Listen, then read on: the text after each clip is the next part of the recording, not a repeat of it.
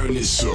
Welcome to the Practice in Motion podcast, where we talk sports, culture, food, oh, and the law. The Practice in Motion podcast is about bringing engaging conversation sprinkled with nuggets and insights about the legal aspects of everyday life. Let's get to it. Let's get to it. Let's get to it. All right. Nice to meet you, everybody. Thank you for joining us today. This is Steve. And my name is Asia Patterson, and we are two Milwaukee based attorneys. And we decided to do this podcast just to get more exposure to ourselves and our offices that we work at, to talk to potential audiences and customers that could use our legal services in the future. But at the same time, we also want to make it fun and enjoyable and discuss topics that everyone would enjoy from a legal point of view, I know for myself, I watch Sports Center every morning, or I might watch TMZ, and I always come at it like a lawyer, like, "Oh, that's going to be a lawsuit," or "Oh, I wonder why they did that," or "Oh, that's not enforceable." So we want to share that thought process using current events and in the world of sports and entertainment, and kind of let you peer into the mind of two attorneys and how we look at various issues. And I love sports too. I went to Marquette Law School I told myself I was going for sports law. So that's what I wanted to graduate and immediately do after law school.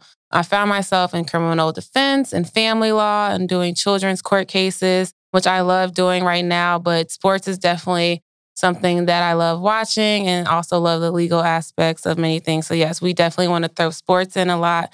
The entertainment aspect, there's lots that go on in pop culture and everything else. So, we're excited to talk about those things when the juicy topics kind of present themselves. Exactly, exactly. So, Asia, tell me, where does your love of sports come from? Mm, so I love sports. My parents are big sports fans, and I think typically girls don't like sports, you know, all that stuff. But my mom loves sports, and I think she may actually love sports a little bit more than my dad. So growing up, we always watched sports, went to sporting events, played sports. I played basketball, I ran track. I always wish I played volleyball, but I didn't. so I did those two mainly growing up, and I just loved competing and loved watching other people compete and the satisfaction of those big wins and victories. And now I've translated that to the courtroom, but I still like watching sports and going to games. I love them. I saw you play ball once. I remember you was playing intramurals, and I was impressed. I, I didn't think like people say, "Oh, I could play basketball," and I was like, "Oh, she could play." I was like, I was impressed. Asia is really tall, as am I. So you see tall people, you assume they could play basketball, but I've been disappointed many times. And so right. I was shocked that Asia was actually very coordinated and could use her left. yep, I love the left. What about you? When did you start really get into sports? I was just telling a story a little while ago. I was a complete nerd when I was growing up. I was like a year behind everybody in my class because I like moved early and I grew late. And so I didn't really get into sports until I was like in fifth grade because all of my friends, I like soccer, but then all my friends got into basketball. So I had nobody to play with. So I started playing because there was nobody else to play with. Right. and because I'm used to being good at school, I wanted to be equally good in sports as well. So I got really into basketball and I sucked. Well, oh. but I was like Rudy. I like worked my way up and I got to be really good and played a lot of places. So it just became a passion of mine. But yeah, I really got into it. My dad sent me to, I don't know, remember this, but Kevin O'Neill used to be like the head coach of the Marquette when it was the Warriors. Oh, that's a little way, before my time. way before your time. and so I went to that basketball camp in fifth grade and I scored the game winning point in the only game we won that camp. Oh wow. And so that ignited my love for the game because I got to be the hero for a day. Right. And then after that I just kept working at it and you know by the end of it we were in the championship by the time I got to 8th grade. But at last I didn't grow until I was 16. So but I still love basketball and football. Now I just like sports in general. So who are your favorite teams? I have to go with I grew up with the Bucks. So the Bucks are always a favorite of mine. And I kind of like the Packers, of course. I went to Michigan, so I, the University of Michigan. so no, you went to state. I so, just gotta know, do that. Sorry. I ain't gonna hold it against you. and so I always cheer for U of M, even though they've been disappointing in football, but much better in basketball. Yeah, they're actually doing very well in Big Ten basketball play. You know, you can never have both. It's hard to get both teams are doing well, but you take what you can get. I went to Michigan State for undergrad and we are not doing so well. We actually got like the last like three or four games have been postponed because of COVID and everything. And then the last game they played, no, they won the last game, but the game before that, the first one after the three postponements, they lost by like 30. And I was just like, like I didn't on? see any highlights. I just saw that final score and it was like 67 to 37. I'm like, wow. So, yeah, no, I love Michigan State sports. I don't know whether I like college sports or professional sports. I think now that I'm past the college age, I'm kind of now leaning more towards professional sports that I like more, but I still watch college sports, mostly just Big Ten stuff and then Marquette when I can. But like NBA, I'm like you. I think I like players. I follow players most, especially because I grew up. Mm-hmm. I moved a lot in a lot of different places. So I kind of attached to players or teams at certain times, like I really liked the Eagles when I lived in Pennsylvania for like two years, but that was like growing up. And so people are like, How do you like the Eagles? You like don't have any attachment there. I'm like, Well, I lived there like fourth and fifth grade. So I like and that's when I started knowing about NFL. My like fourth grade teacher, she rewarded us with like full size candy bars if we wore green on Mondays. Like oh, wow. I remember that. And that that's when I really started remember about like knowing what like the NFL was and all that stuff. So yeah, I'm kind of all over as far as teams. I like players. I definitely like players. Are you a LeBron person? Normally people are like I'm not a LeBron hater. I can say that. I'm not a LeBron lover, but I'm not a hater. I appreciate his greatness and all of that stuff.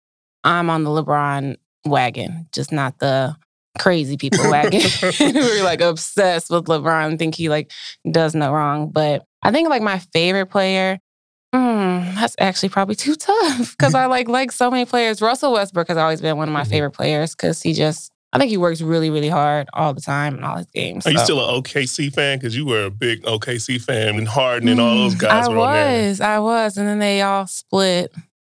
I don't know. I will definitely still root for them always. I like the one younger player that they have there now. Mm. He has like a hyphenated last name. I can't remember. Shai, something, something, something. Oh, yeah. But yeah, I do like OKC still. Yeah for sure. I treat LeBron like Beyonce. I like them. I respect their work ethic, but I hate their fans. Right, right, right. so that's how I feel about that. I was the same way with Jordan. Jordan's like the goat to me. Mm-hmm. Now that I'm older, but back in the day, I will cheer for like Clyde Drexler and Barkley, and yeah, I always cheer for the underdog. But now that I know what Jordan meant and what he still means to the game, I can appreciate him a lot more. I can appreciate Kobe a lot more, RIP to him.